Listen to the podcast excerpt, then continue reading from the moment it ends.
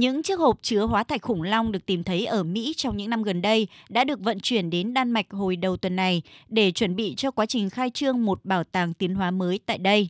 Bảo tàng tiến hóa của khủng long tại công viên Konu Tengberg, Đan Mạch sẽ lưu giữ các bộ xương đích thực của 6 khủng long và 10 loài động vật khác từ thời kỷ Permi và một loạt các loài động vật lớn khác từ kỷ băng hà, trải dài khoảng 300 triệu năm lịch sử tiến hóa.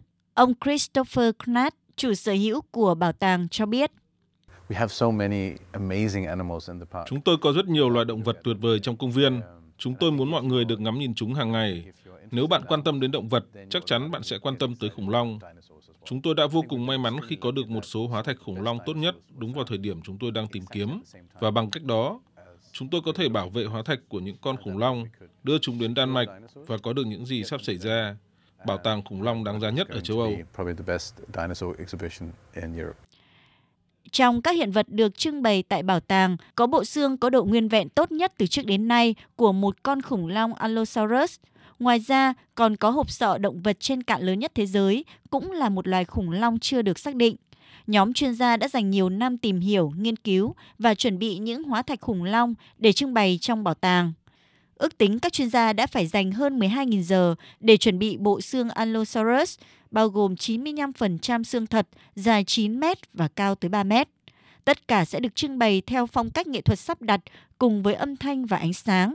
Thậm chí, mùi vị cũng là một phần của trải nghiệm khi khách tham quan có thể ngửi thấy mùi đất và đầm lầy. Bảo tàng tiến hóa của khủng long tại Đan Mạch thiết kế không gian đối lập, mang lại cho người xem cái nhìn tương phản giữa cuộc sống của động vật thời đương đại trong khung cảnh công viên hiện đại. Nhà cổ sinh vật học của bảo tàng Anna Olenslager cho biết.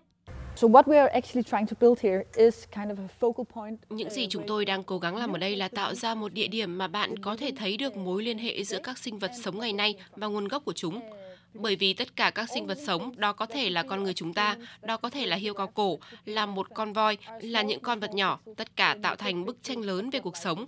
Và tất nhiên, bạn cần hiểu mối liên hệ giữa chúng, đó là sự tiến hóa. Vì vậy, bảo tàng này đang cố gắng thể hiện mối liên kết đó giữa bây giờ và sau này, đó là sự tiến hóa.